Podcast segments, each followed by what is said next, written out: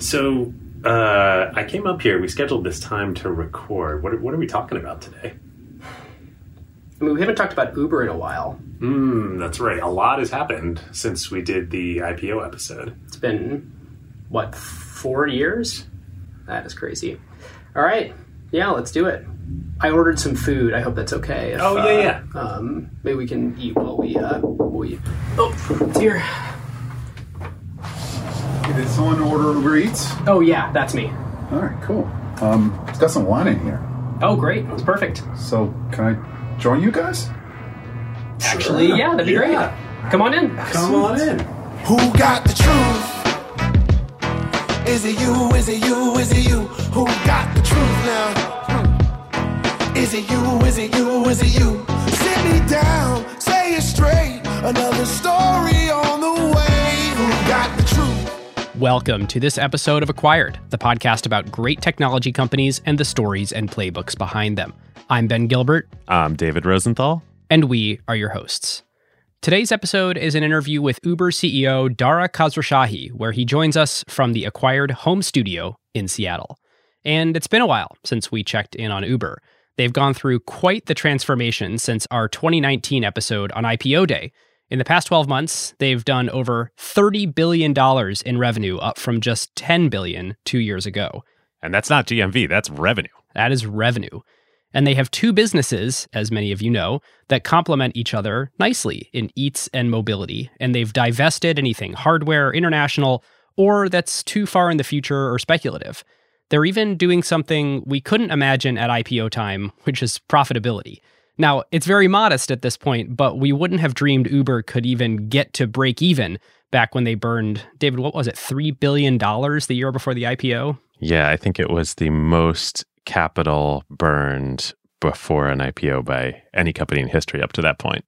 Well, today's discussion, of course, is partly about Uber, as we're alluding to here. But as David and I evolve the interview format, we're putting more of a focus on Dara as a person and sharing some of his craziest stories from throughout his whole career. So this is a candid conversation that dives into moments like buying Expedia right when nine eleven happened, how he first met Barry Diller at Allen and Company, and what the financial mechanics are actually like of replacing Uber's entire shareholder base, or close to it anyway, almost in its entirety since joining the company. Yeah, not to mention the Uber C E O recruitment process, which I don't think Dara's talked about anywhere else before. No, I don't think so either. Well, if you are not already in the Slack, you totally should join. So many smart folks commenting on episodes and bringing new information after we record that we didn't find in the research, because many of you work in the fields that we're actually covering on episodes. So you can join at acquired.fm slash Slack. Listen to our other episodes on our second show, A C Q two, like a great episode we just did with Jake Saper from Emergence on A I moats in B two B SaaS. And without further ado, this show is not investment advice. David and I may have investments in the companies we discuss, and this show is for informational and entertainment purposes only. On to our conversation with Dara. Cheers. Dara. Cheers. Welcome to Acquired. Thank you very much. Happy to be here. Appreciate you uh, swinging by the home studio on your way home from Expedia board meeting. Is that right? Yes. How'd that go? Uh, I can't tell you. Yeah, that's a, that's the right answer. But it was a good board meeting. Actually, Expedia is a good place to start. For folks who don't know about your pre-Uber background, mm-hmm. you were the C E O of Expedia from two thousand four to twenty seventeen. Yeah, is that right? thirteen years. thirteen years. It was a long time. And when you became the C E O, your previous role was you were at I A C with Barry Diller, and you guys had bought a controlling interest in Expedia. You took it private. It was at Microsoft with Rich Barton. He spun it out. It went public. You made a bid to take it private, I think over like two tranches. There was like a controlling interest and then a full buyout. Yeah, we bought Microsoft's stake. Microsoft decided it's it's non-core, and we bought Microsoft controlling stake.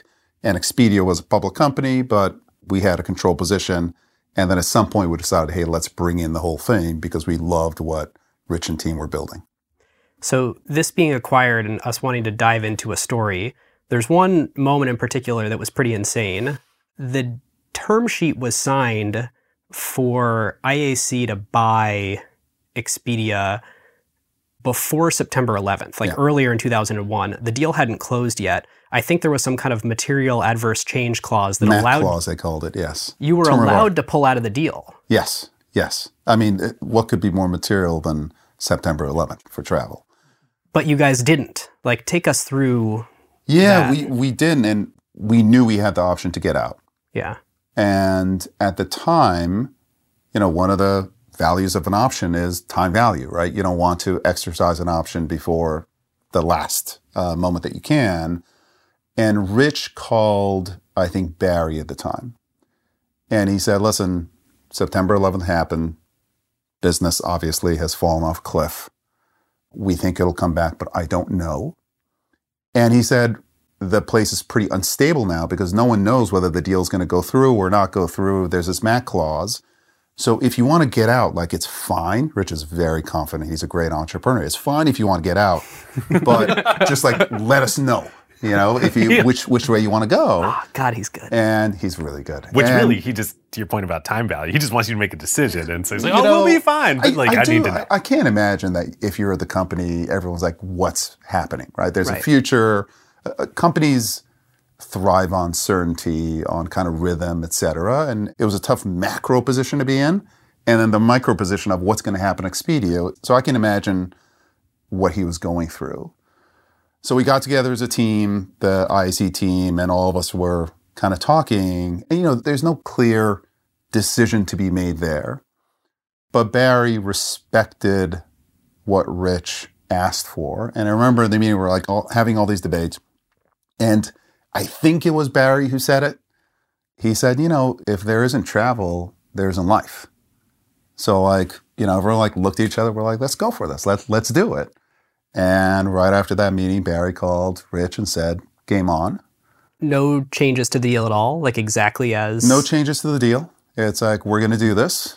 But Barry, his passion is travel, right? And, and I think he was right, which is just when you're in the center of the storm, it looks like, oh my God, life is going to be over, but things revert to norm. I mean, you, you look at like the pandemic and everyone's looking for all these long-term changes and everything reverts to norm. And I think that was the wisdom at the time, although when you're in the middle of craziness, it sure doesn't feel calm. But after that, we said we're in. It got Rich the stability that he wanted. And in hindsight, it was a genius decision. Did you ever think you would... Uh...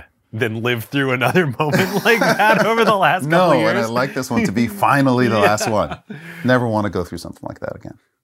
But it, it, made, it made us stronger as a company. Ultimately, good for Uber the past couple of years? Yeah, I, I think the pandemic was incredibly painful in that sitting together as a team, eighty-five percent of your mobility volume, which was the profit driver of the company, falls off a cliff. And... other C E Os, you know, they lost a ton of business, but most of these businesses were profitable. We were losing two and a half billion dollars, and then it just got way worse. So it was a very tough situation to be in, and we uh, had to cut a lot of overhead. We had to cut out businesses that we thought were core to the business. You really had to bet on what's core, what's non-core.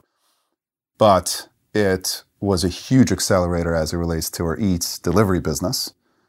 And I think that discipline in hindsight has been great, but I wouldn't want that as, that shouldn't have been the...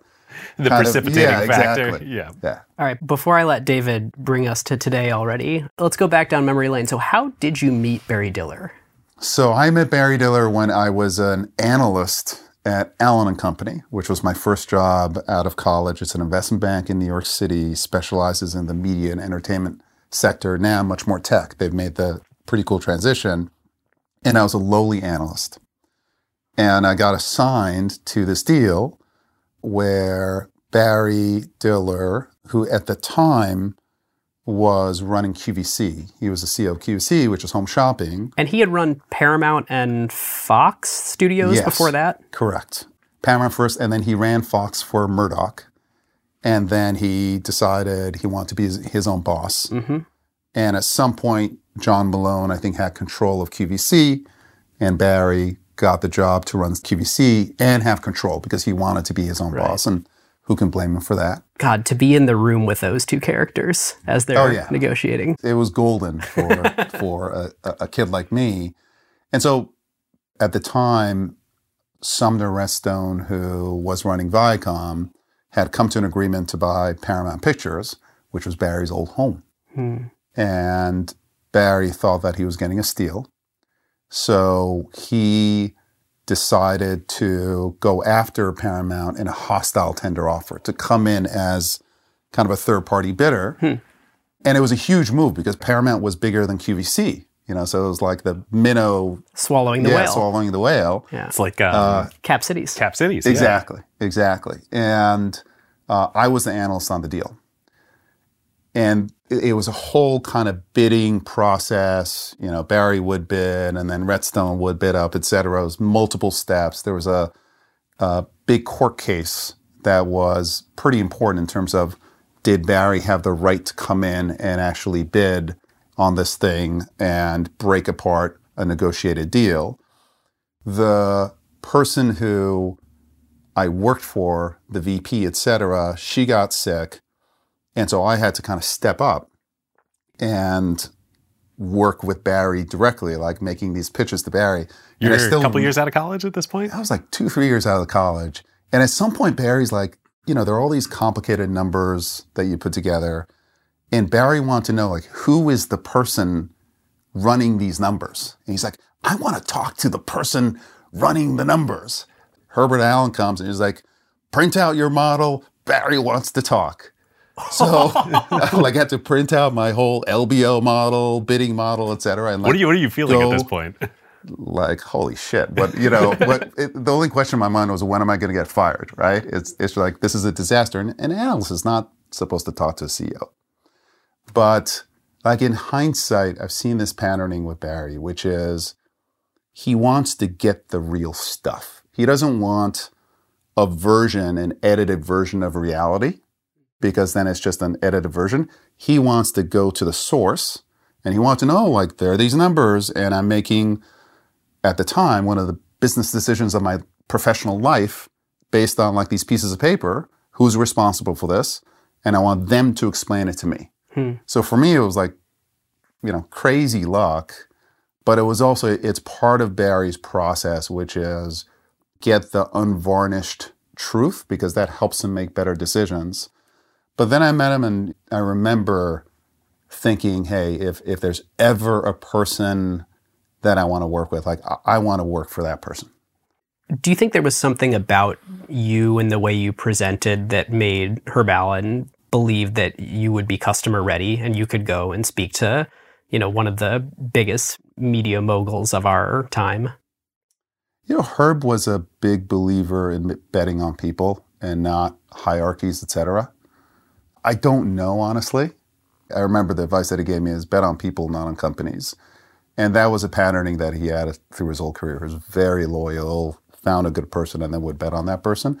And Barry's the same, which is like, he'll throw a young person off the deep end, and you'll either sink or you swim. He's selective in who he throws off, you know, what deep end, et cetera. But both of them were willing to give opportunity outside of like regular scope or regular process, et cetera. And it shows, you know, mm. they, they build incredible loyalty in terms of the people who know them. How did you find your way to Allen and Company? I know I'm just like pulling at threads going backwards here, but... Uh, I was, um, it was a very considered decision, which was I studied engineering in school, and I actually had an engineering management um, job lined up at a, at a paint factory. And then I fell in love with a commodity trader in New York City. And at the time, I'm like, I need a job in New York City. What kind of job can I get? And it was investment banking. My brother worked there. Uh, still works there, right? Uh, still works there. So I got the job and chased the woman of my dreams and broke up with her six months later. But, you know, I got a job at Allen and Company, a pretty cool career. Well, I, have you written her a thank you note? Because you'd be running a paint factory I otherwise. I have not. That's a very good point. I owe it all to her. But based on observing you and your history and everyone else in your family, it would become like a paint factory that would then like buy all the other paint factories yeah. and then expand up and down the stack and then figure out how to add like fifteen other businesses, and it would become this like beautiful conglomeration of something. I don't know. You know, you could be right, or I could have just gotten sh- totally lucky by falling into Allen and Company. I really do think it was just things came together, and everyone's career who's successful, it's a combination of luck and opportunity and taking advantage of the opportunity, and I think I just got lucky.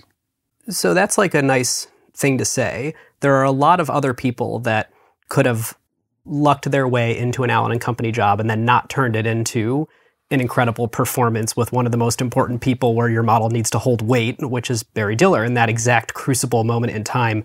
What do you say to young people when they sort of ask you this question about how much does luck have to do with it and how should I be the most prepared and how can I seize opportunities when they come up? I think I always tell people that the most common mistake that I see in young people is that they overplan their career. And like, oh, I want to do X, or I want to be vice president, or I want to make so much money by a certain time.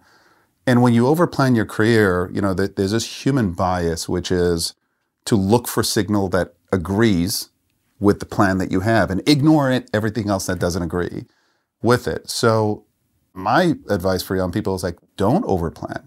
You never know what opportunities are going to come up. I planned to stay at Allen and Company my whole life. It was my place. My brother wound up being there. But being open to possibilities, being open to opportunities, and then when you get that opportunity, going all in, you know, like it's just don't hedge. If you're going to be in something, go all in and do what's required of you and then like fifty percent more, like blow people away. Uh, and then, you know, tomorrow maybe something else comes up and, and you'll get there. But like while you're in, you go all in. But at the same time, like keep your eyes open because you never know. All right. Well, David, this is the perfect time to talk about one of our favorite companies, Statsig. Yes. When we had Vijay on A C Q two earlier this year, they were already a pretty impressive kind of Series B stage startup with a killer team and early product market fit. But what's happened since and the scale that they're operating at now is pretty wild. This is where we get lucky in being very choosy with our sponsors. Sometimes these things happen to them while we're mid-flight. Yes. So I asked them for some fun stats. In the past month, Statsig shipped actual live product experiments to over one point two billion end users. Now, that stat is not deduplicated across apps, so there's some overlap. But I mean, even if you cut that in half to approximate actual flesh and blood human people out there, that's almost ten percent of the world's population. Crazy. Okay, so that's one. Two, Statsig now processes about one hundred thirty billion events per day. So the infrastructure that Statsig now has to support these data volumes is pretty wild. And it's not like they just execute these events. They then take all the data from them, run huge statistical jobs across the whole corpus to compute the experiment results that their customers are running. It is just wild. It's funny, I hadn't thought to make this comparison until right now. So you said one point seven million events a second. If you look at the Visa numbers, I just pulled up my Visa notes, Visa does eight thousand six hundred transactions per second. So that's what, two hundred times as much throughput at Statsig than at Visa? On the customer side, Statsig added arguably almost all of the most important A I companies in the world this year, including Microsoft, Atlassian, Anthropic, along, of course, with regular old companies like Notion and UiPath and Lattice and Brex and friends of the show Rec Room. The team also kept shipping super fast. At the start of the year, they had just one core product. Today, they're a full-fledged product understanding platform. They have dedicated feature flagging, warehouse native experimentation, and product analytics. Yep. So if your team wants the best platform in the world for making data-driven product decisions, you should reach out. Statsig.com slash acquired. And as always, there is special white glove onboarding for all Acquired listeners. Our huge thanks to Statsig.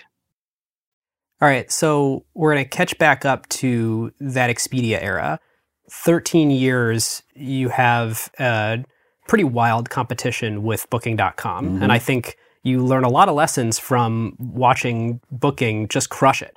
Top line, profit margins, uh, rate of expansion, everything about it. Booking built a hell of a company. Incredible. When you're on the Expedia side of things, and then you get a fresh start at Uber, how do you take those lessons with you? And what did you learn? God, I learned so much. Um, Booking was an execution machine, and their focus, when we talked about focus, was hotels, hotels, hotels. And Expedia was much more, it started with air, right? And hotels was to some extent secondary. And so I think one of the lessons is like, hey, go after the larger market. And if you're a marketplace business, go after fragmentation of supply, which is, if you think about hotels, there's so many more hotels in the world than there are airlines.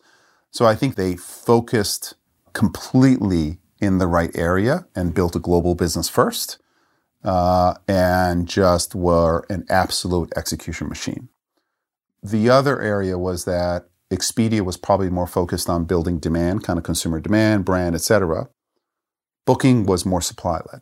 And especially in the States, nobody knew what Booking totally, was. Totally, totally. But it's like for, for them, it was about building up the hotel supply. And as you built up the hotel supply, every hotel became another piece of data that you could market through Google or meta search.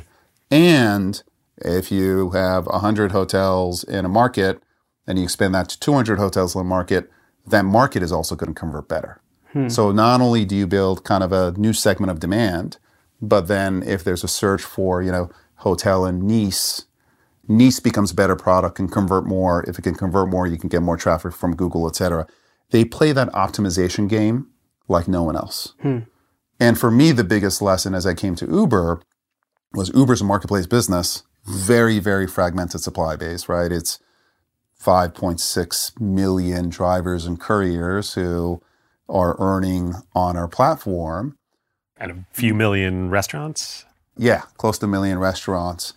And for us, our growth is also supply-led. So if you think about post-pandemic, and one of the reasons why I think generally we're doing really well and gained a bunch of category share versus Lyft coming out of the pandemic, was because we really focused on bringing those drivers back to the platform, building our service, et cetera. And it was a supply-led way of building the business, which definitely was a learning that I took from Booking dot com. With Booking, they, you can build a market uh, of a, say, a geography for hotels and then use that to build a vertical. You can do the same thing at Uber in a way that your competitors on both sides of the business can't, right? Because you can cross-market exactly rides and eats. Exactly. And especially in the U S, there's a much more crossover between couriers who deliver food and then drivers who drive people. There's a much larger crossover, and we can actually use Eats almost as a, a recruitment tool. In that moment when someone says, I am interested in earning money, you know, gig money, on demand, et cetera, with all the flexibility, freedom, et cetera, the faster you can get that person earning money, the higher the conversion rate. And because of Eats, you don't need to get your car inspected. You know, there's a lot of steps, additional steps, background check, et cetera, that's required for driving. Those steps don't necessarily need to be completed to deliver food. You can get people into uh, the food ecosystem. They can start earning on the Uber platform, and then you can upsell them into additional opportunities, driving people, shopping, et cetera. It, it's a structural recruitment advantage we have in terms of building up supply. And as you build up the supply, the liquidity in the marketplace gets better, you know, surge comes down, pricing gets better, E T A gets better, your ability to price gets better, and the demand shows up to some extent. So everything you just said, that's always been like the the story, right? Yeah, yeah. Like, it seems like in the past few years, though, especially relative to your competitors, it's actually become more of a reality. And I'm curious, maybe you talked about Booking being execution machines. Like, what what has the Uber execution machine looked like since the pandemic to maybe make that more of a reality? Well, I think that th- there's always a delay between inputs and outputs, right? Which is you you can start changing the inputs in terms of how you build a system, et cetera. It takes a while for the outputs to become emergent. We did take a big step post-pandemic, once Eats got to size, to merge all the teams together, the technical teams together, the marketplace teams together, uh, single earner team, et cetera. When Eats was small, it needed its own dedicated teams, because if you had one team doing rides and Eats, like all the attention would go to rides. Once we combined the teams, that allowed, you know, one technical team to really focus on the demand side. Eats is the recipient, you know, so the rides business has most of the audience, and generally we move more people from rides to Eats. So it's a it's a almost free customer acquisition tool for, for Eats. It's your largest customer acquisition channel for Eats, right? Yeah, we, we get more new customers from Arise than we do from Google, Meta, Instagram, you know, all of these other channels combined. It's pretty nice to own your own it's media. Awesome. It's yeah. crazy. At, at a quarter of the cost. So it's like, it's it's a proprietary channel and it's cheaper. And then on the supply do, do you, side. Do you like charge internally for? Totally. Oh, oh yeah, yeah, it. totally, totally. Well, it's an it's an even advertising business, right? So it's yeah, an ad right. unit like any other. Exactly, exactly. And and so, and it, we're gonna have to start charging each other for you know, plugs on it. Okay, we can tell you a little bit about internal pricing mechanisms. But, but you know, all of it sounds great, but the fact is that whatever pixel that you put on the Rides app to promote Eats is taking something away from the Rides app, right? So. There's there's a bunch of experimentation that had to be done, which is what are the right surfaces, what are the right messages, how do you target it, how often do you target it, et cetera. So there's a there's a, a bunch of machinery that you have to build to do this stuff successfully, and for the benefit that Eats gets to be significantly larger than the detriment that Rides gets, and to not get in the way of the Rides experience. You know, like you don't want to screw up that experience. So to the question of like, why is it happening now? Is one, it looks great on paper, but then to build the machinery to actually do it effectively takes time. And then, you know, if Eats has this new customer acquisition uh, source, every year new customers for Eats account for less than ten percent of the business, of the overall business, because mm. it's a big repeat business. So in year one, hey, is it nice? Yeah, it's nice, but it doesn't really show up to investors, external investors. But then once, you know, it's uh, the, the saying compounding is the seventh wonder of the world or the eighth wonder of the world. What's happening now is the compounding is happening, right? So we've had like three years of the machinery working. So one year may not be noticeable, two years may not be noticeable, but three, four years, what we're doing is essentially our margins are growing faster than our competition because yep. we have a bunch of proprietary traffic that's coming over. And then on the Ride side, there's proprietary supply coming over from Eats, again, compounding. Is it still that um, supply acquisition cost is bigger than demand acquisition cost for you guys? Yes. Yeah. Yes. I mean, it it, it is. We are a supply-led business at this point. Um, probably two years ago, we could have added uh, twenty-five percent more drivers and couriers into the platform. They would all be like super busy instantly. Right now, our supply generally is growing faster than demand because it's catching up to demand. And the average driver who's on the platform is working more because the experience is better. Earnings levels are are are pretty are really good. So at this point, probably supply is still trailing demand by you know five percent or so. But the marketplace is now getting to a point where it's balanced.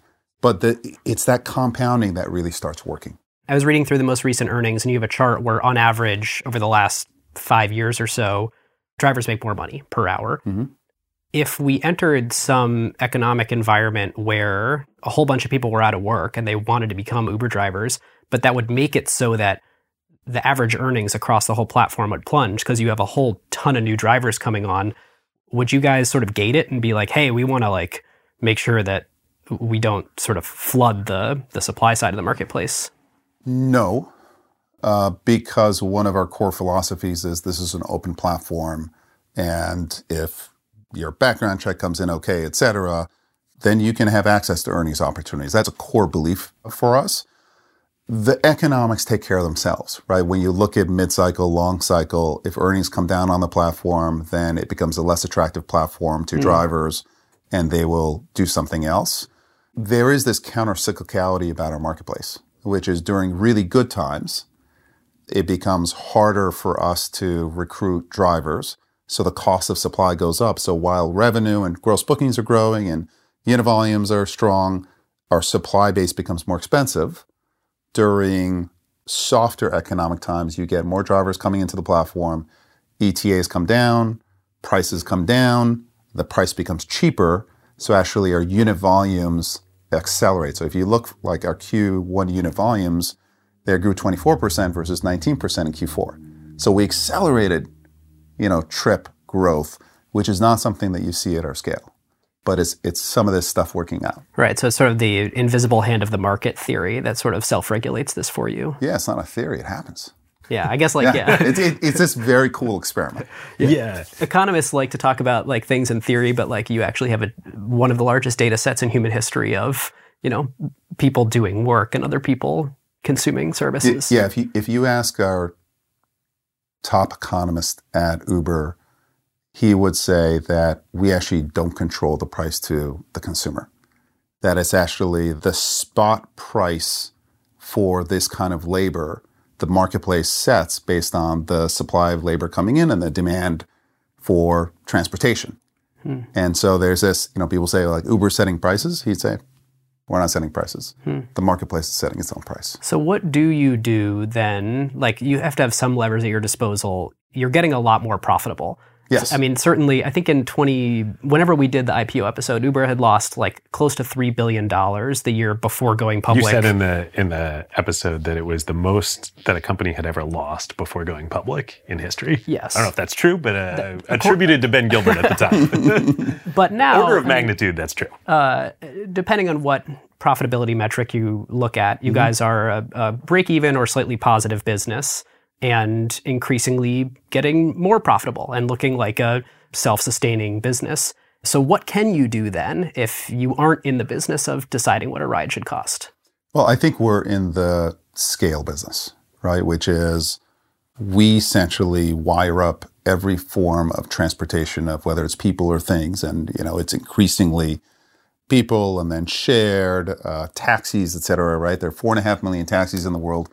Who would imagine that Uber would be working with taxis? But we're going to wire up every single taxi in the world, right? And then on uh, the, the curbs and the cabuluses and the uh, flywheels. And by the way, we work with them, right? A, a lot of times we will connect through them hmm. as intermediaries, again, to wire up these taxis. And then we've gone from food to uh, alcohol to groceries, et cetera. And then we have a freight uh, business as well.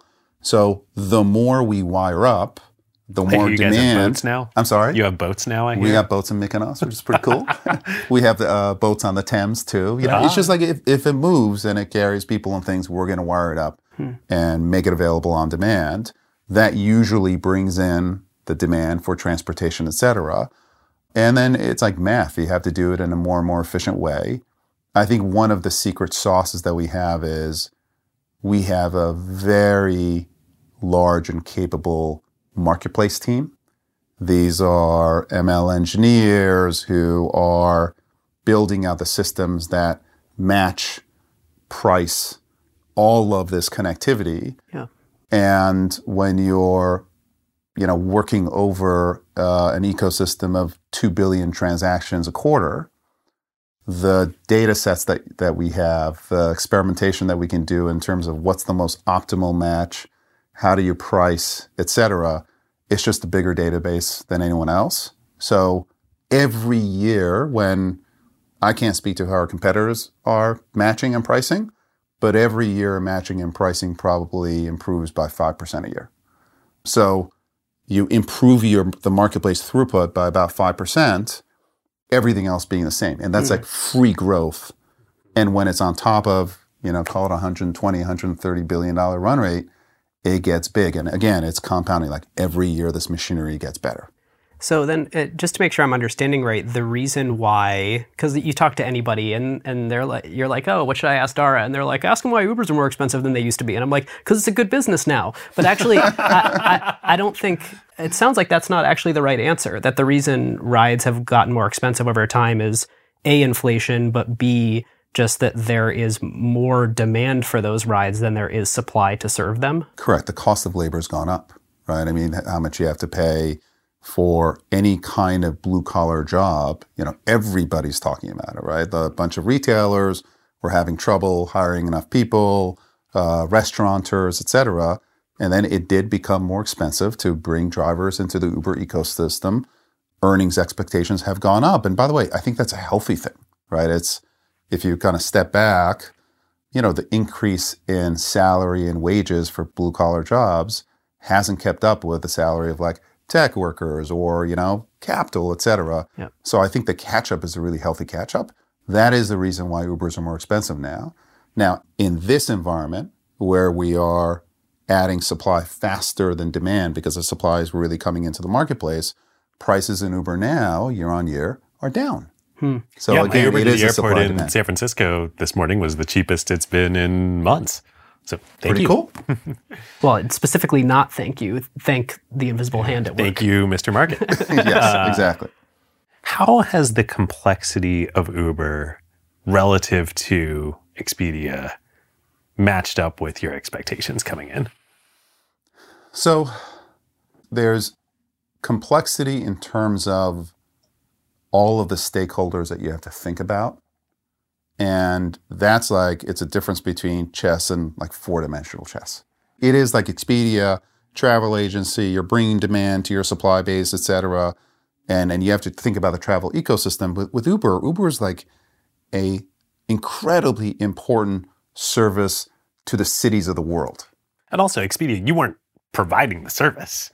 Yes. You were a, we, we were demand a, de- a marketplace aggregator. Layer. Exactly. You're not operating the airplanes. Exactly. You're not, you know, making up the hotel rooms. Exactly. You know, the drivers are providing the service, right? But it's, we're much more responsible end to end. But, you know, you're responsible for your customers.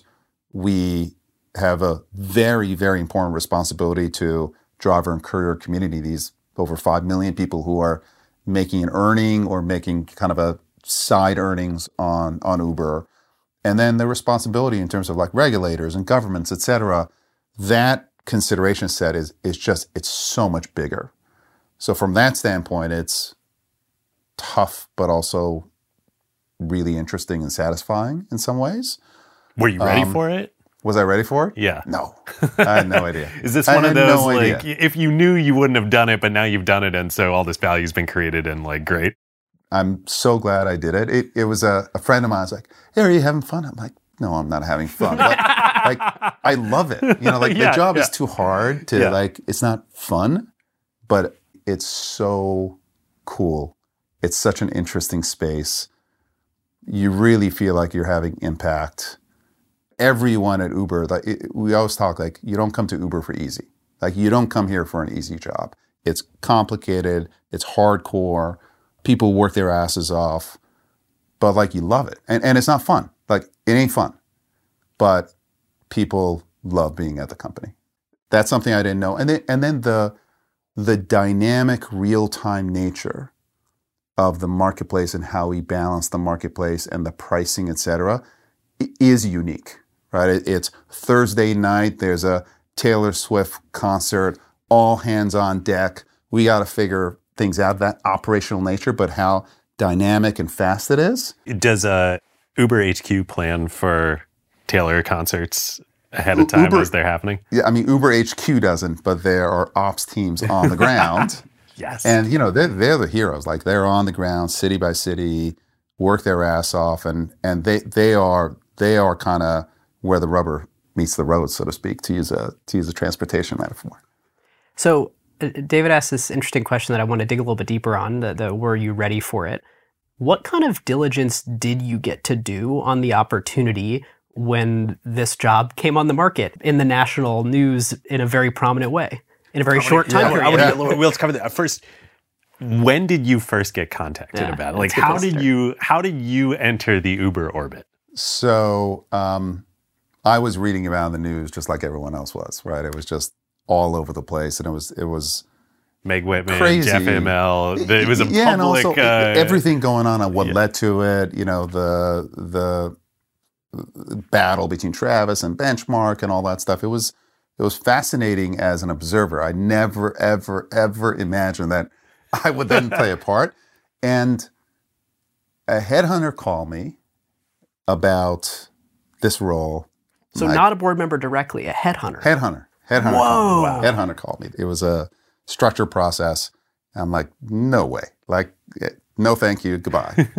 Happy and in Seattle. Yeah, this is great. thirteen years. I got I my place on Whitby. yeah, I, I love working for Barry. Like, it was, I, I was good. This is fun. yeah, and then and then we, yeah, exactly. It was fun. And then I, I was at the Sun Valley Conference, the Allen and Company Sun Valley Conference, and um, having drinks with Daniel Ek. And he's like, Dara, you know, did you get the call from that headhunter about the Uber job. Uh, I think you'd be perfect for the job. And I didn't know what the headhunter, why the headhunter called. Turned out Daniel. I'm like, dude, why would I ever do that? Like, I'm happy. Like, why, why would I ever jump into that mess? So Daniel gave the headhunter your number. Yes. And and I'm like, no way. No way. And he looks, he looks at me like with those like piercing Scandinavian eyes. He's like, Dara, since when is life about having fun? It's about having impact. This is important. Like, you can do this. And I'd had a couple of drinks and the alcohol was flowing and we were having fun. And my wife says like, yeah, you can do this. And I'm like, yeah, I can do this. So uh, the next day I called the headhunter back and I said, let's talk. And the next step was for me to meet a board member, and we had dinner, uh, and he was very charming. Uh, and he kind of started the, the recruitment. It was pretty cool. And how long between then and when you accepted the job? God, I, I think it was about two months. It was over the summer. Wow. Uh, How did you keep it secret? Nobody knew. I told them, I, I said, listen, up front, um, I have a job and it's a great job. So the nanosecond that my name shows up in the news, I'm out of here. So I just want you to know, like the nanosecond it shows up in the news, I'm out of here. But I had to be realistic that it could show up in the news. It's amazing that that it didn't. So actually, at that point, I called up Barry because I couldn't put Barry in a situation or myself in a situation. Like I've worked with him thirteen years, probably twenty years at I A C. And then even before as a banker, like he and I have an incredible relation. I owes like so much to him. I couldn't take the risk of his seeing it in, in the, the press, yeah. And you know the, the consequences of that, um, and, and and the and the loss of trust. So I called him up. I said, Barry, head on and call me about Uber. Um, I'm going to talk to them. And he's like, "You're effing crazy." Hung up on me. I told I told Say like, "Oh my God, I'm going to get fired," uh, and nothing, dead silence. You weren't going to get fired because what was Barry going to do? Like step in and be C E O himself? He wasn't going to. He's he, he maybe could. he would. Like, maybe he would. I, I didn't know. We we worked together for a long time. Call him the next day. He said, uh, "Speaking as the chairman of Expedia, it would be a real mistake. But speaking as a friend, I understand why you're interested. I would be too. How can I help?"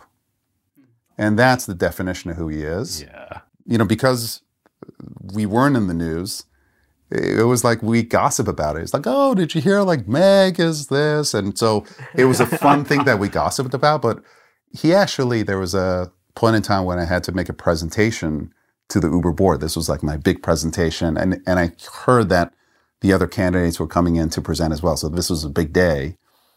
And I told him, I think it was a Saturday or Sunday, that I'm coming in making a presentation. He's like, show me the presentation. No. It was a PowerPoint. So I showed him PowerPoint. And he actually helped me in the PowerPoint. He's like, this is good, this is good. You have to add add this page. Wow. Uh, so it, it's just, it shows you the kind of person he is, which is he put friendship in that case over his own business interest. Maybe maybe it was sick of me. I don't know. But it was... It's calculated. Yeah, it, it just shows you the that, kind of person. That is true personal really cool. loyalty. Yeah. And there's an element to it, too, where if he got to collaborate with you on it, then there was a chance you would stick around on the Expedia board and, and remain a friend of the company, even though you're not in the seat. Yes. And I still am on the board. It's, you know, I love the company. But it's weird being on the board as a former C E O. Like, it's a, it's a strange huh. experience. Did you do anything to prepare for that?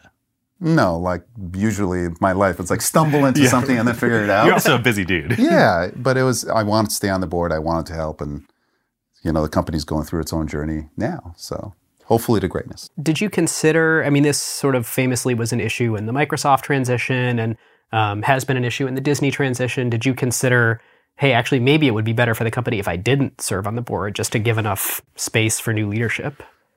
I talked to Barry about it, and it's ultimately up to him, right? And I think he decided that he wanted me there, and I try to be helpful. But but I think it's absolutely right, which is it, you know, the job of the new C E O, to some extent, is to be the C E O and do something different from the old C E O.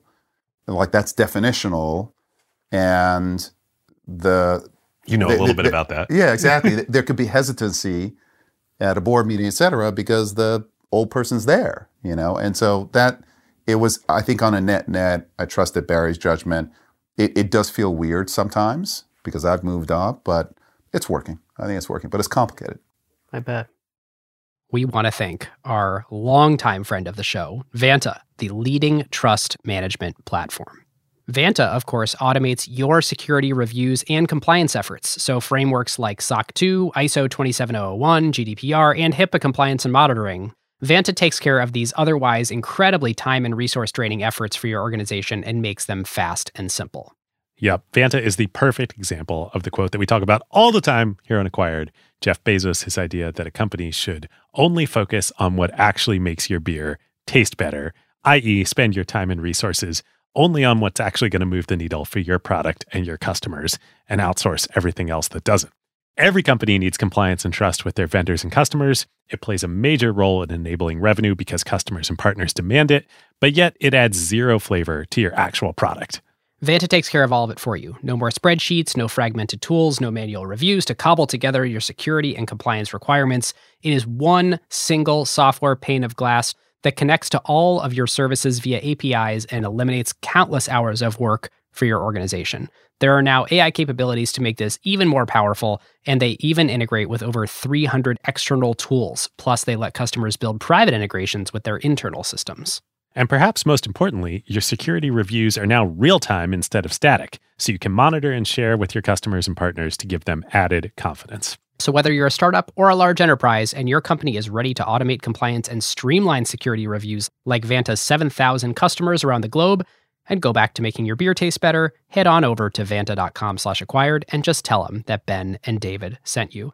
And thanks to friend of the show, Christina, Vanta's C E O, all Acquired listeners get one thousand dollars of free credit. Vanta.com slash acquired. All right, so back to the reverse diligence question. Yes. What did you get to learn about Uber? And I mean, to directly ask, did you get to talk to Travis? Like, did you get to talk to any of the sort of departing leadership? Well, I talked to Travis a couple times. I talked with Ryan and Garrett, who were the other founders. Yep. I talked to a couple of other board members. I did financial diligence, et cetera. And, you know, for me, it, it was ultimately about the opportunity. It's such an important company. I always tell people, like, I look for three things, right? It's, do you work with people whom you like and you can learn from? Um, can you as an individual make an impact? And then, is the place or the company that you're at going to make an impact? I wasn't sure, number one, but I was a C E O, so I could build my own team. Hmm. And as it turned out, there have been like great folks there who have stayed, who were there before me, and then new folks like, uh, you know, Tony West and Nelson Che that we brought, et cetera. So the new team's like a combination of new and old, which is great. And definitionally, as a leadership team, we can have an impact on Uber, and Uber is a company that it's unique in terms of its impact on the ground in the city. So it all checked off, and the financials, It, you know, it, it was still a really young company. Yeah. So the financials for me, yeah, even could though I it was do ten years but, in, right? Yeah, well, less than that, probably. Yeah, probably. Uh, it was, it was, probably, about ten, it was just about was ten it? years. Okay. Yeah, yeah, yeah, yeah, there you go. You know better than I do.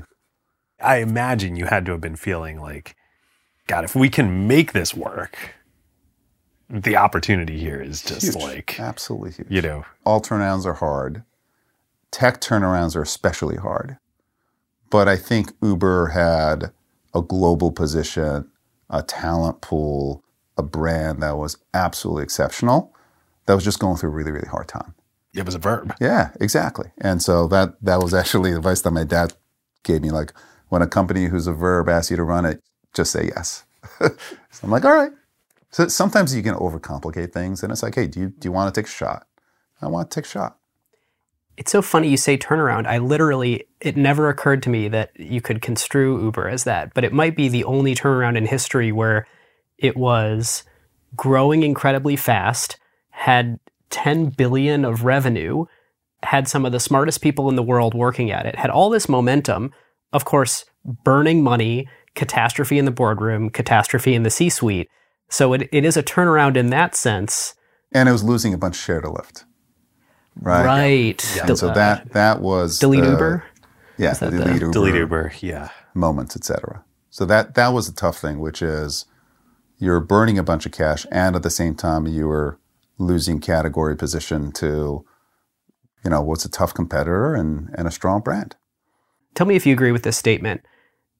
In the U S, you no longer really have a formidable competitor in ride sharing, but in food delivery, you have a tremendously formidable competitor. I think Lyft is stronger than people give it credit for. Hmm. Yeah, it's definitely going through a tough time. I mean, the new C E O is, you know, he's like moving. He's he's making moves. He's super aggressive. We'll see where that ends up. I feel way better today than I did five years ago, but I wouldn't count them out.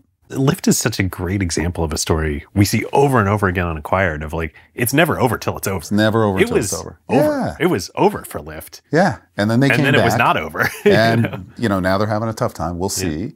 Yeah. But DoorDash is a tough competitor. Like, DoorDash is larger than we are in the U S. We are focused on keeping share in the U S and then gaining a bunch of share outside the U S, and then over a period of time using the structural advantage, you know, one, build profit pools outside of the U S, use that to attack the U S over a mm. period of time, and then use the structural advantage that we talked about in terms of customer acquisition over a period of time to hopefully gain category position against DoorDash. But they're a tough competitor. We we respect them. We don't like them, but we respect them. is is there something in particular that you think they've done? I mean, I, when I think about them, I think about what you were saying about Booking, just like being an execution machine. Uh, I'm curious from your perspective. I think it comes to like these company biases, which are pretty important. Uh, which are pretty important.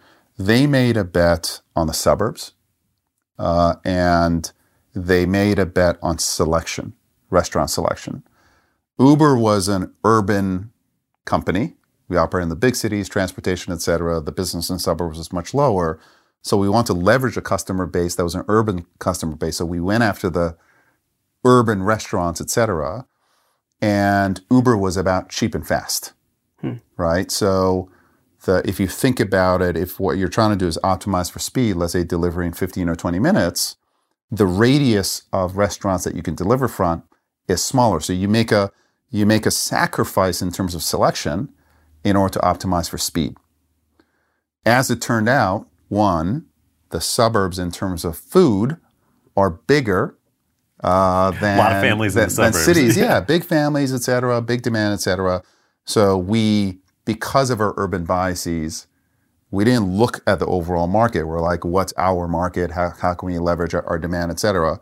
That, I think, in hindsight was a mistake. And this is and, like a twenty thirteen to sixteen decision that everyone's still sort of living with now. I mean, now we've corrected that. Yeah. But listen, it, it was, uh, I was running this same playbook twenty eighteen, twenty nineteen too. So I, I don't want to blame it on, oh, this is, you know, it, it was happening all along. It, it's just like, usually you focus on the things that you're good at. And we were really good at urban and we were really good at fast and cheap, right?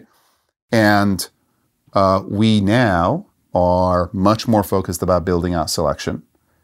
Uh, as we built out selection in urban centers, our category position versus DoorDash is actually quite constructive, really strong. We are looking to break into the suburbs, uh, and there we got some work to do. Hmm. And and the suburbs are a very, very strong position. It's kind of their profit pools, mm-hmm. right? And then we're building our profit pools outside and international. And, you know, kind of the, yeah. the battle is happening in the big cities. Yeah, it's interesting. I... Uh... I would imagine the suburbs, there are so much more weighted to food delivery than rideshare. Totally. That, yeah. Totally. Now, we are expanding rideshare into the suburbs now, and it's a pretty fast-growing part of our business. So maybe, like, we'll get there over time, but definitely it was an early aim of the business. We we now specifically are aiming in certain suburbs, and, you know, you have to build out your courier base, your restaurant supply, demand. So all of it has to come together, which is difficult. And DoorDash has done a good job. Yeah. Not the end of the story, though. I'm curious. Uh, there's so much of this strategy that if you connect this, the dots looking backwards, and the, to use the Steve Jobs parlance, it just makes so much sense. This uh, expand internationally, leverage the fact that you're sort of the leading global player, generate cash, use it to compete domestically. Eats feeds ride sharing, which feeds, you know, you can sort of use this flywheel. We haven't talked about freight yet, but I'm curious, like, of the three pillars today of ride sharing, Uber Eats, and freight, and divesting everything else, mm-hmm. all the autonomy, all of the self, I guess self-driving cars is autonomy. What else did you guys divest? Bikes all the international bikes and scooters. Yeah. Planes, right? Yeah. And, where, uh, yeah. A V TOL. Elevate. Yeah, uh, Elevate. Elevate, et cetera, yeah. What of today's strategy was in your pitch to the board when you were joining as C E O, and what is an emergent thing that's happened while you're in the seat? So the pitch to the board was really different in that it wasn't about strategy. It was huh. about operations and how you take the business to break even and profitability, et cetera, right? It was, it was presenting myself as a mature operator and my track record at Expedia. I think now things have changed, which is we have become much more focused on those on those three segments. Yeah. And if you look at rides, we have a number of growth bets, which is there's this base business, UberX, which is like going to be fifty percent of our growth. Then about fifteen percent of our growth are international countries where the business model as we had it wasn't legal. So the attitude at the time was, well, if our business model isn't legal, then like, we're not coming in until we're invited in. And we took a different tack, which is, well, what business model is legal? And let's adjust our business model to the country versus have the country adjust to the business model. Hmm. And once you're in, you and you build trust within a country and you build a voice, et cetera, maybe then the business model can change over a period to benefit, you know, drivers, couriers, et cetera. So like, we're in Germany, we're in Spain, we're in Japan, we're in Korea, we're in Turkey. There's a bunch of countries that we're expanding into with tweaks to the business model to make sure that we're expanding to, into those countries the right way. And then there's a whole host of new bets that we're making in terms of transportation, taxi, which is huge, low cost, hailables, two-wheelers, three-wheelers, Uber for business, health uh, transportation, um, all of these different segments. That whole kind of the new bets portfolio will be thirty-five percent of our growth. Hmm. So if we do it right, we will, fifty percent of our growth will come from these new initiatives that really didn't exist. And then on the eat side, obviously it was about food and kind of the general expansion of that business, but it's really about getting into the other categories, getting into grocery, liquor, et cetera. And one of the parts that I'm super excited about is we've always had kind of, um, call it an integrated offering. If you think about Eats, there's a marketplace offering. You come to Uber Eats and Eats is bringing you demand. And then there's the fulfillment of that demand, right? The my bringing wine here and delivering it, right? Thank that, you. This is delicious, by the way. That has nothing to do with demand necessarily, but it's fulfillment. Yeah, these are two and, separate businesses that got stapled together. Exactly. So, so we have now, we're separating the tech stack. Mm. Right? So that now we can offer, we can go to merchants and say, if you want marketplace, great. But if you want fulfillment, we can offer you fulfillment in a separable way. So for example, Walmart isn't in our marketplace because they're Walmart, they have an incredible brand, et cetera, but they use our fulfillment services. And more and more that our vision is we essentially want the local grocer to out Amazon Amazon. Like every single local business can deliver same day, which is better the next day. Um, if we can connect that to marketplace, that's great. But that can also be a separate part of our business that can uh, grow and thrive. It's so funny how much of this, you know, goes back to like the original ten years ago, fifteen years ago vision for Uber. It just takes so long to realize these it things. It does. I mean, like, the vision, it's complex. It, like, it looks great on paper, yeah. And then you know, real life is a lot more difficult, right? Are there activities that you've sort of thought about where you? you used to need to do something different or counterposition the market in order to be successful, where now you sort of look around and you're like, eh, actually in this area, we're the incumbent. So there's a different strategy that we need to lean into as an incumbent. Our working with taxis was, was an interesting twist, hmm. right? Which is to some extent, they have been definitionally the competition, or we have been the competition or the um, challenger to those incumbents. Um, at some point, we became much bigger than taxi. But in the end, if you remove yourself from the emotions, et cetera, and, you know, we're competing against X or Y, we're in the job of wiring up, you know, vehicles and drivers who want to drive people to places. And that includes taxi. Like, there are four and a half million of them. And if you take the hypothesis, which is the the days of old where you wave your arm to, you know, wave a taxi down, like things are, are changing. Then it was a move that was obvious. But at the same time, like the beauty of Uber is when you get into the actual challenges, like for example, we, we launched Taxi, and the way that we match generally Uber is one-to-one. So you uh, hail for an Uber, we will match you, we'll make an offer to a specific driver, driver says yes, driver comes pick you up, et cetera. What we found in taxi markets is that when we made the one-to-one match, if we weren't integrated into the taxi meter, and that's something that we'll build over a period of time, the taxi might be full, but the acceptance rate of the taxis was much, much lower, and we didn't know why. And if the acceptance rate is lower, you might wait for a long time to get matched because we're going to come send offer, offer, offer, offer before you get a match. So the team built a technology blast dispatch, which is instead of a one-to-one match, it's a, you know, we'll make a dispatch of ten different taxis. One of them accepts. This is just like the old taxi dispatch system. Totally, literally. Totally. Like who's, you know, there's a pickup on fifty-four Leonard Street, yeah, yeah, yeah, and someone yeah. says, Joey says, yes. I got that right? one. Yeah, I got that one. So like what's what's old becomes new, what's hmm. new becomes old. But it, what's been interesting is there's a simple idea, but then building out the tech infrastructure to be able to fit to that particular market becomes a challenge. But also it's an opportunity, which is now for some of our competitors to copy that. One is it's taking a lot of tuning to actually get that experience to be excellent. Um, there are some markets where we're mixing demand. You know, you might uh, click for an Uber X, a taxi might show up, hmm. right? Is that a good thing? Is that a bad thing? It improves marketplace liquidity. And things that seem very simple on the surface to actually make the magic happen of pushing a button and a car shows up in five minutes and you get great service, it's actually pretty difficult tech to build on the ground. It's really cool. That is cool. I have another um, sort of corporate structure question Uh-oh. that I'm, okay. I'm curious about. I think you guys, between when you took the job and today, turned over basically the entire Uber shareholder base. I'm sure there's some people that still hold their shares yeah. from yeah. those early days, but what is that like at the scale of a seventy, eighty billion dollars market cap company turning over a shareholder base in its entirety? Very painful. It was the displacement in terms of shareholders. It was tough, right? And and there's a certain cohort of shareholders going after hypergrowth, et cetera, especially in this marketplace where it's much more about disciplined growth, profitable growth, et cetera, that that changeover has been difficult.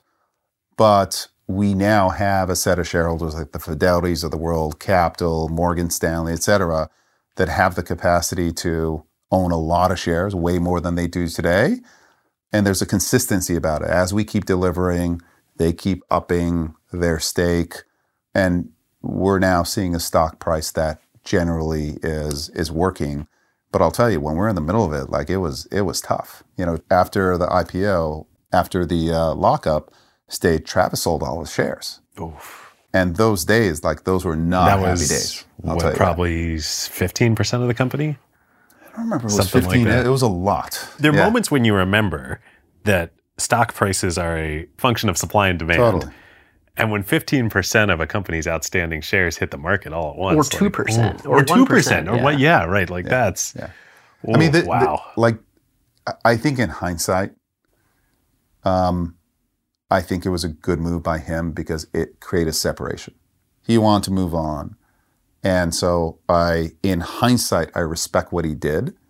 And in hindsight, like I didn't see it at the time. I was like pissed, right? And like, dude, people were panicking. Oh my God, Travis is selling. What does that mean, et cetera? Like, and, and you know, there's this, everyone wants to create drama around Uber. So it it's difficult as the leader to keep the team focused and believing, right? Because it's very easy to keep score based on the stock price. And the stock price was def- definitely moving in the wrong direction.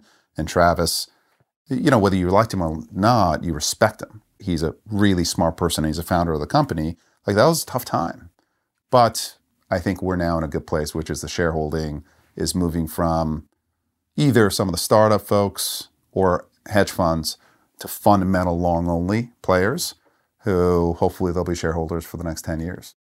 One of the things that we heard from many people as we were researching that time period mm-hmm. was just the immense uh, degree of the stakes involved for the whole ecosystem. Like this went yeah. beyond just the drama in the press.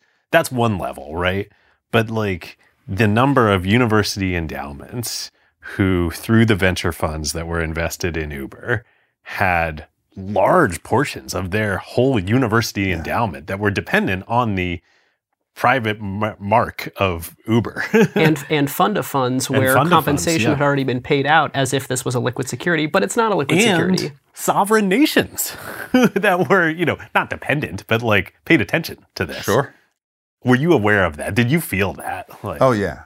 Obviously, Benchmark and Travis were in this power struggle, but there, there was this um, heavy feel, like when you talk to the Benchmark folks, there's this responsibility, which is th- this was one of the hits of the century. Like, this is a category-defining um, company and investment. And Benchmark's had a lot of good ones, but this this one was a great one. And while I wouldn't say it was a probability, there was a much higher than non-zero uh, possibility that it could all go. It could all go poof. So I think that was a very, very heavy weight uh, on Benchmark and, and some of the other startups, et cetera, which, which led to all events that ultimately led to, like, they're bringing in an unknown outsider like that. That, those are some heavy decisions to make. I wasn't there. I was kind of yeah. at the tail end of all that drama. and. But then you had to deal with the shareholder-based turnover, which was like the real the unwinding of those that expectation. Well, like, well one one cool kind of um, it wasn't cool at the time, but but one one really interesting kind of dynamic that that played out when I got in was like there was all this stuff happening. Like it's. Had to go to London, T F L, they revoked our license, and there had been a data breach, and we had to deal with that. And just like, it was craziness, right? And at the same time, SoftBank was looking to invest in the company, right? And this is the Vision Fund days. And, you know, SoftBank, the only way they came in was heavy. Like, there was no, there was no tiptoe. It's of like, being with Masa. Let's yeah. talk. Yeah. And... Um, the, the issue that we had to deal with was one where Benchmark and Travis and, and the founders, they all had high vote shares. And they both wanted to control the company. And if you sold your shares, they would flip into low vote. So there was this game of chicken, which is SoftBank wanted in. And in typical Masa fashion, it was like, hey, if you don't let us invest in you, we're going to invest in that pink company, right? And it's billions of dollars. And so we had to get SoftBank in, and they wanted to invest in Uber because it was a top brand, had top tech, et cetera. But at the same time, none of the shareholders wanted to sell because there was this game of chicken. Whoever sold might lose control, et cetera. And so we had to go around to all of the high vote shareholders, and we literally had to like get everyone to agree to blow up the high vote shares. I think it's it's, it's actually the only time when tech a tech company, like, they blew up all of the high votes. And so every, like, we literally had to go shareholder, shareholder, and like Ben said he would say yes, and George, like like everybody. And if anyone said no, none of it would work. And, you know, SoftBank would go to game to, you know, Club Pink, which would be a disaster. Wow. So that was a really interesting kind of This it was like all or none, right? And in the end, we got everyone, including Travis, Benchmark, everyone agreed to essentially switch over high vote to low vote. And that one, it got SoftBank in, but it stopped the power struggle because then no one could control the company. And that was actually a real secondary benefit, which is then it became like, how do we build a great company versus who's going to get control and who's going to have more impact? That that like we did it for SoftBank. But in hindsight, it was a really important move, which is, okay, no more board control. Like, this is no longer going to be a control company. Let's go build. This was an eighty billion dollars prisoner's dilemma. Yeah. Yeah. Because if anyone said, actually, I'm I'm going to move in my own self-interest here, actually, long-term, it would have blown up everybody. Everything would have blown up, and, and, and you might have had a Lyft who was gaining category position against us, with a ten billion dollars investment from SoftBank. That's and right, it was ten billion dollars. It, it was actually, I think, fifteen, right? Wow. And some secondary and some primary. Wow. It, it, it would have been like that. That would be, maybe it would have been life or death. Who, who the hell knows? And I mean, Uber had raised the most the money most, of any yeah. company, any startup at that point. It, it was just, it was a very, very high stakes game. And it, it was, we had a deal person, Cam, who like did heroes work, like just talked to everyone. And then he would like kind of bring me in as a nice guy and, you know, say all the nice things. And, but it, you know, in, in the end, in the end, like it worked. Wow, it, it, was, wow. it was a big move. And wow. everybody, everybody converted, which is pretty awesome. Wow. This is like a little bit of echoes of, uh, you know, Sumner Redstone and your early, uh, you know. It was uh, good training. The, good training, right. It was good training. Like, I, I love the, the operating side of the business, the tech, et cetera. Like, that's the stuff that I love. But I have to say the investment banking background that I had helped. Like, even the concept of, hey, how do we get out of this issue? The way to get out of this control issue is everyone blows up the shares. And everyone's like, wait, like, that will work? We're like, yeah, like, that could work. Show and me just, the model. No, then like going after, like starting to call people. Wow. It was awesome. It was cool. H- humility is great and all, but, uh, you know, w- were you proud of yourself when that went through? No, because the next day there was another crisis. Like it was like, you know, breathe for two minutes, you know, drink more wine, and then off uh. to the next battle. This is a great time to tell you about one of our very favorite companies, Crusoe. So Crusoe, as listeners know by now, is a clean compute cloud provider specifically built for A I workloads.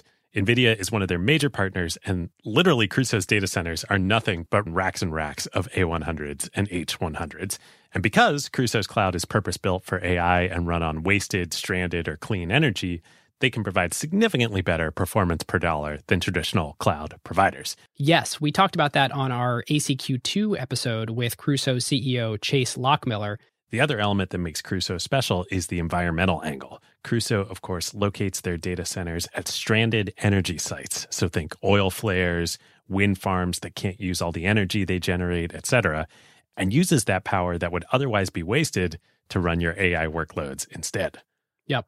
Obviously, it's a huge benefit for the environment and for customers on costs, since Crusoe doesn't rely on the energy grid. Energy is the second largest cost of running A I after, of course, the price you pay NVIDIA for the chips.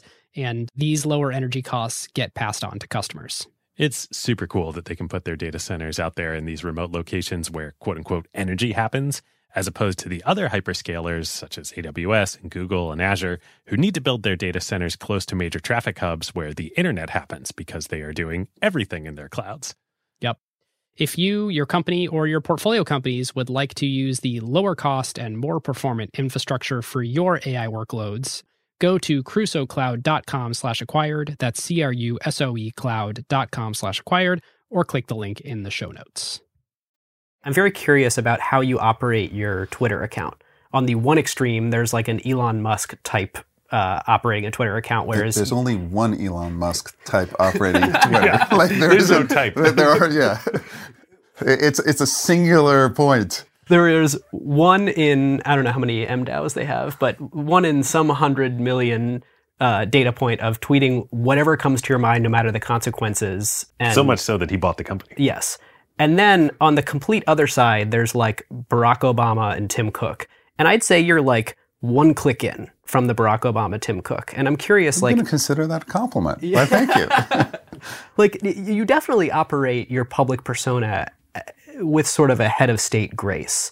And I'm curious if you ever think about letting it fly a little bit more. Do you have a full drafts folder? Like, how, do you ever wish you could what, express what, yourself the, a little the, more? What I really think, yeah. uh, Twitter feed. Do you have a burner account? Like So I tweet mostly myself. There's some stuff that folks say, hey, we did this. It's it's me. Like, I don't have someone running the account. And, and you know, I mix it up with some personal stuff and then some business stuff because um, you want to keep it entertaining. But at the same time, I'm not using Twitter to express myself.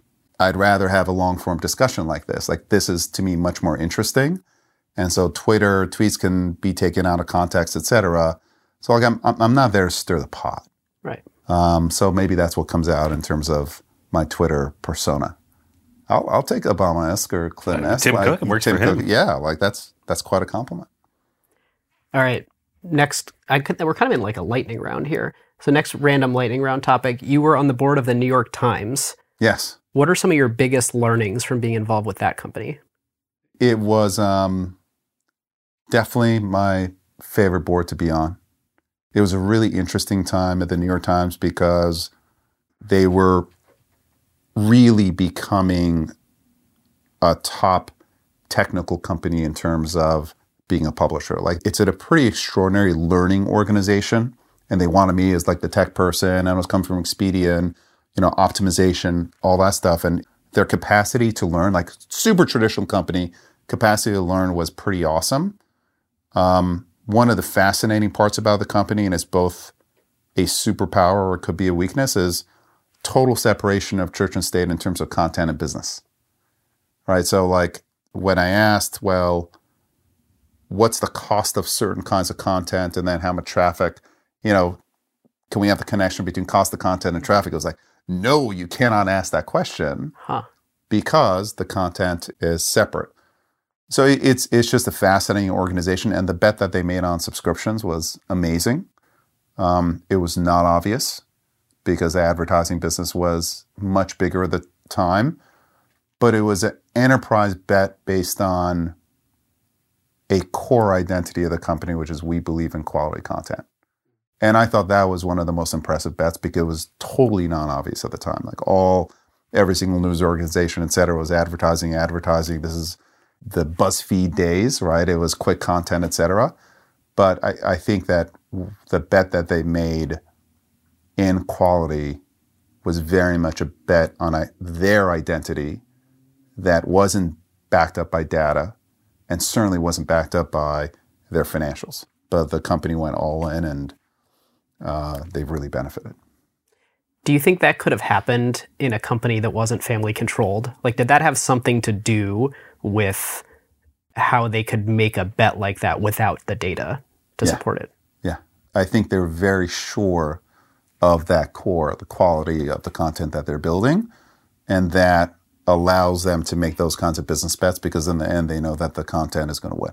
Absolutely. A little bit like Netflix too. It's like quality content, focus on subscriptions. Now they are going into advertising, right? So you can't have a forever strategy or be so dogmatic as to not to understand that markets change, strategies have to change at the time, but it was absolutely the right bet at the right time.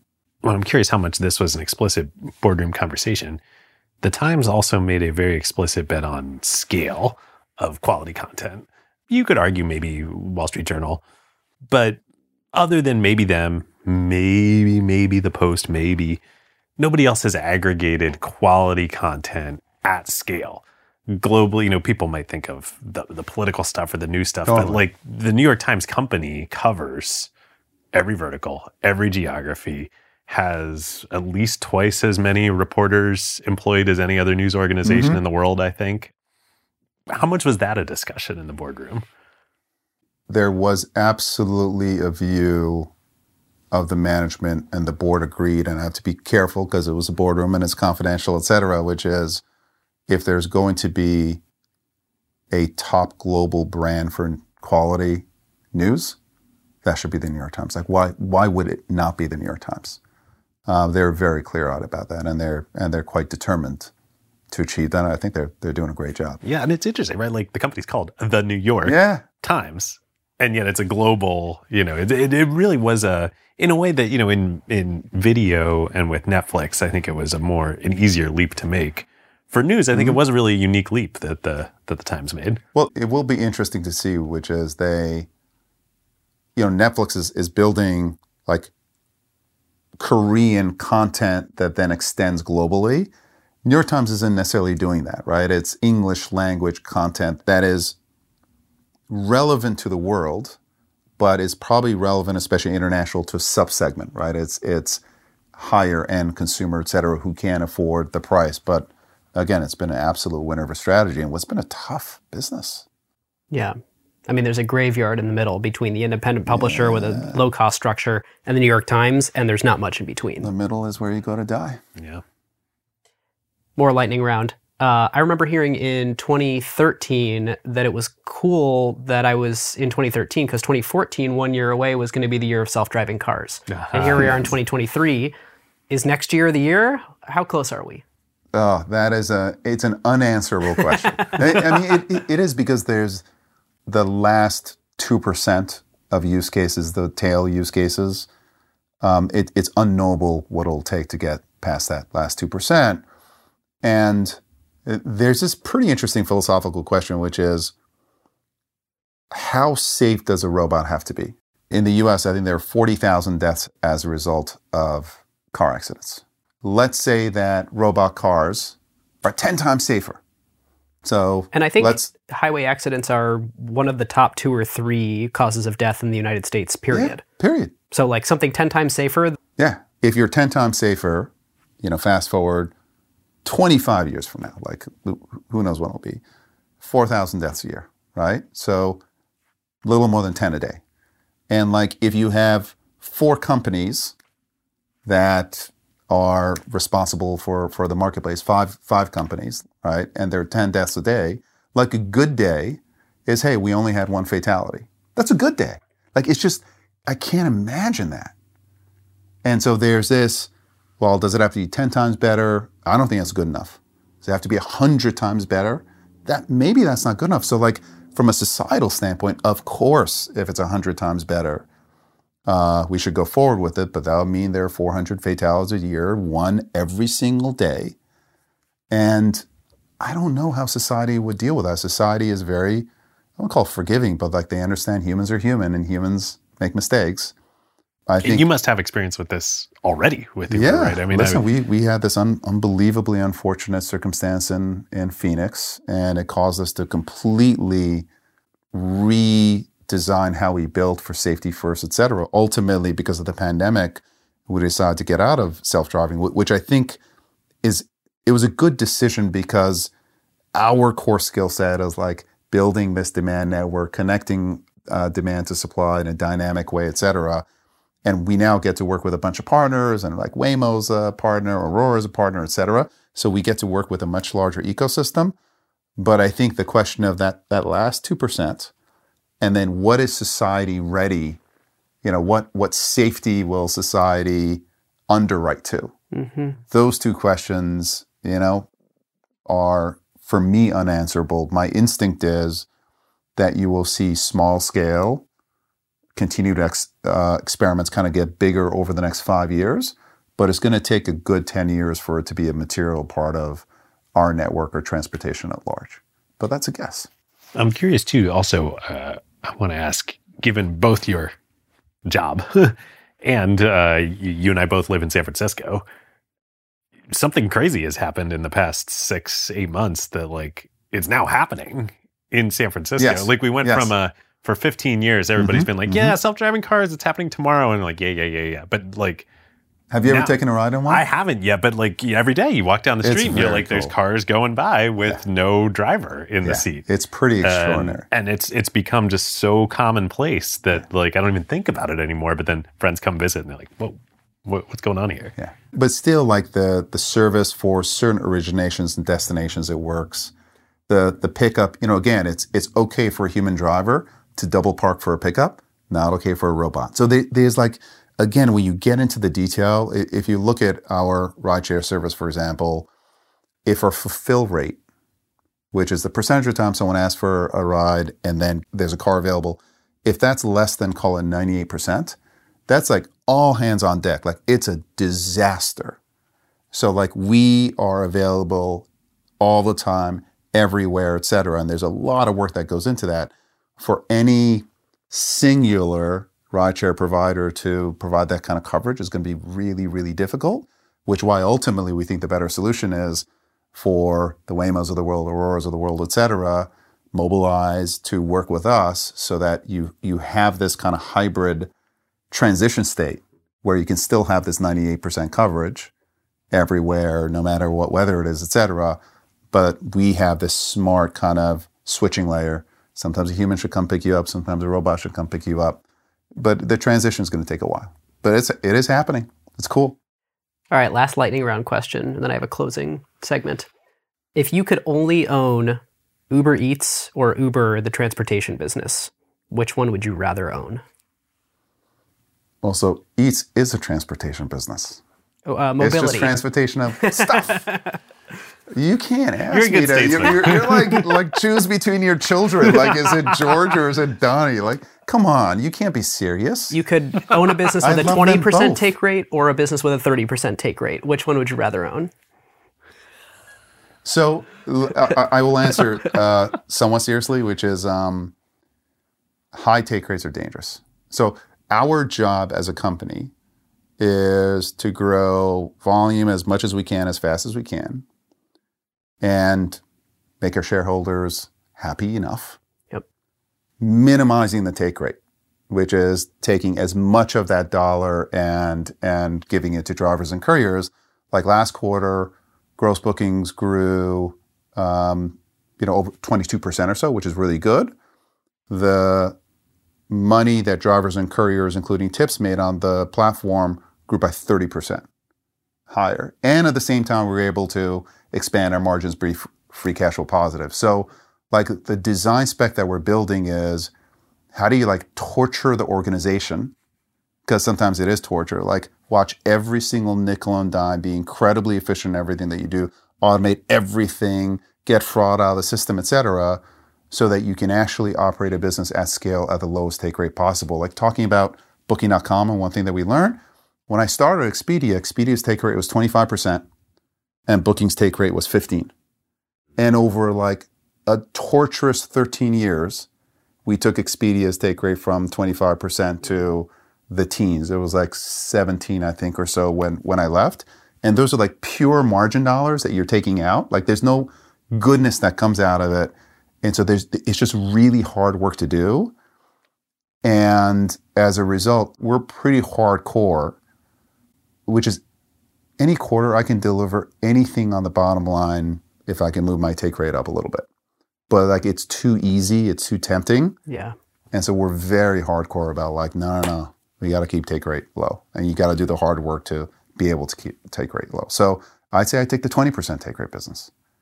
Like it's it's more lasting. The growth can go on for much, much longer. Yep. I asked it in a tongue-in-cheek way, but I completely understand that and see the... Um, it's the N Z S Capital thing. It's the, do you want yeah. a well, business and, with... Uh, Bill Gurley wrote that blog post years ago about a rake too far. Right. Yeah, you, exactly right. You, you build more durability by leaving more on the table for your ecosystem partners. Or maybe more accurately, you make yourself too vulnerable if you...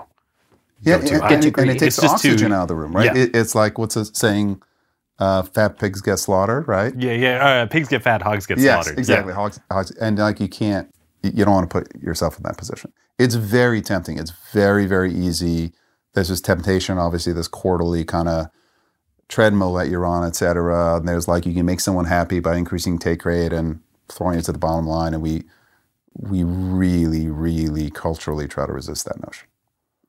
Cool. Well, the last segment that I have here is giving you the floor. You know, we're at the end of a long form podcast. Mm-hmm. So anybody that's still listening appreciates nuance. And so if there's something that you feel is often misunderstood or that you want to say to people that are willing to let a long-form argument soak in, what do you think is misunderstood about the company or you or the industry or this time that we're in right now? Really anything you want to talk about? And I don't know if it's misunderstood, but but it's certainly something that that's top of mind for us is that we ultimately, the future of the business as it stands now depends on our building the best platform for earners. And it goes to like the take rate, right? If the take rate goes up too much, then we're taking too much of the service, et cetera. And the fact is that I think Uber was guilty of taking earners for granted because when I first came in and for much of the company, like we were in a state of oversupply. We had too many drivers. It goes to, and instead of gating them, et cetera, we just didn't really invest in the driver experience and the courier experience the way that we should have. And then the way that we organized the company around the earner experience w- was pretty standard in terms of a B two C business, right? There's a team, you know, there's a team that runs the Uber app, there's a team that runs the Eats app, and then a team that runs the driver app. And you do all the typical stuff, which is analytics and measurements and A B tests, et cetera, in order to optimize throughput in the marketplace, et cetera. But like as we step back, you know, we don't A B test what the four oh one k match should be for employees. right? Like it was equivalent. Some of the experimentation that we were doing on the earner side is like, you know, yeah, should we match a three percent or six percent? And let's look at employee turnover. Cool experiment. Maybe you could optimize. But when you're building a product that people are making a living off of or are earning money that they have to earn with, there's a different duty of care. Hmm. And the amount of time that they're spending on the app, most of Uber employees, myself too, like order rides all the time, order eats all the time, you know, you get in, get out, et cetera.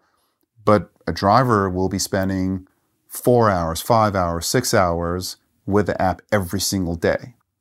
So the consequence of like all of this coming together and our building for drivers the way that we essentially build for consumers, which is like pretty cool and techy, et cetera.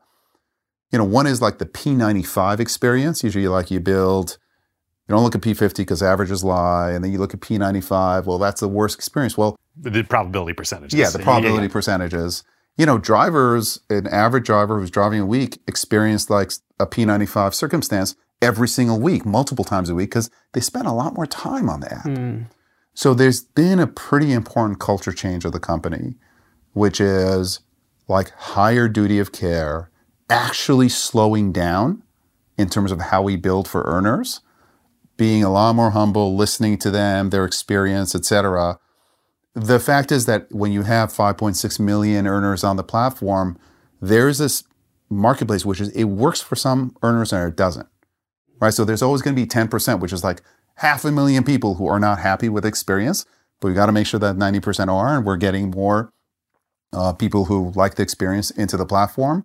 But because of where we came from, it's actually pretty new muscle for us to like build this earner experience. And and I do think like as I step back and I think about like what am I going to be proud of at the company, and like there's a lot to be proud of in terms of turning around the business and like the team that we built and the service that we built. I think there's this sense which is like tech is out of touch with the real world. And it's a lot like tech is, you know, you're building for the virtual world, and and Uber is unique in that it's a technology company that like built for the real world, and the impact that we have, especially as it relates to earners, is like it's real people. And so what I would be most proud of, one is there's a practical reality, which is if we build a company that is has the best product and experience for earners, we're going to win long term. Yep. But if we're that technology company that's like very much connected, not with the elite, but with, you know, an earner base and the broad population, not just in San Francisco, but all over the world, like that that's a company to be proud of. But at the same time, it's like we, I think that the muscle we've been developing in the last two to three years, we have a long way to go. Is Uber the largest earner platform in the world? Yeah, I think we're the largest source of work anywhere by far, and growing pretty fast. That's a crazy statement. Yeah. Yeah. Because the largest companies who, like even if, if you just look at employees, Walmart. Companies that employ people employ max like two million? Max, yeah. Yeah. And Uber has how many earners on the platform? five point six million, uh, you know, as of the last quarter, it's growing. What is That's the, a lot of earners. What does the federal government employ?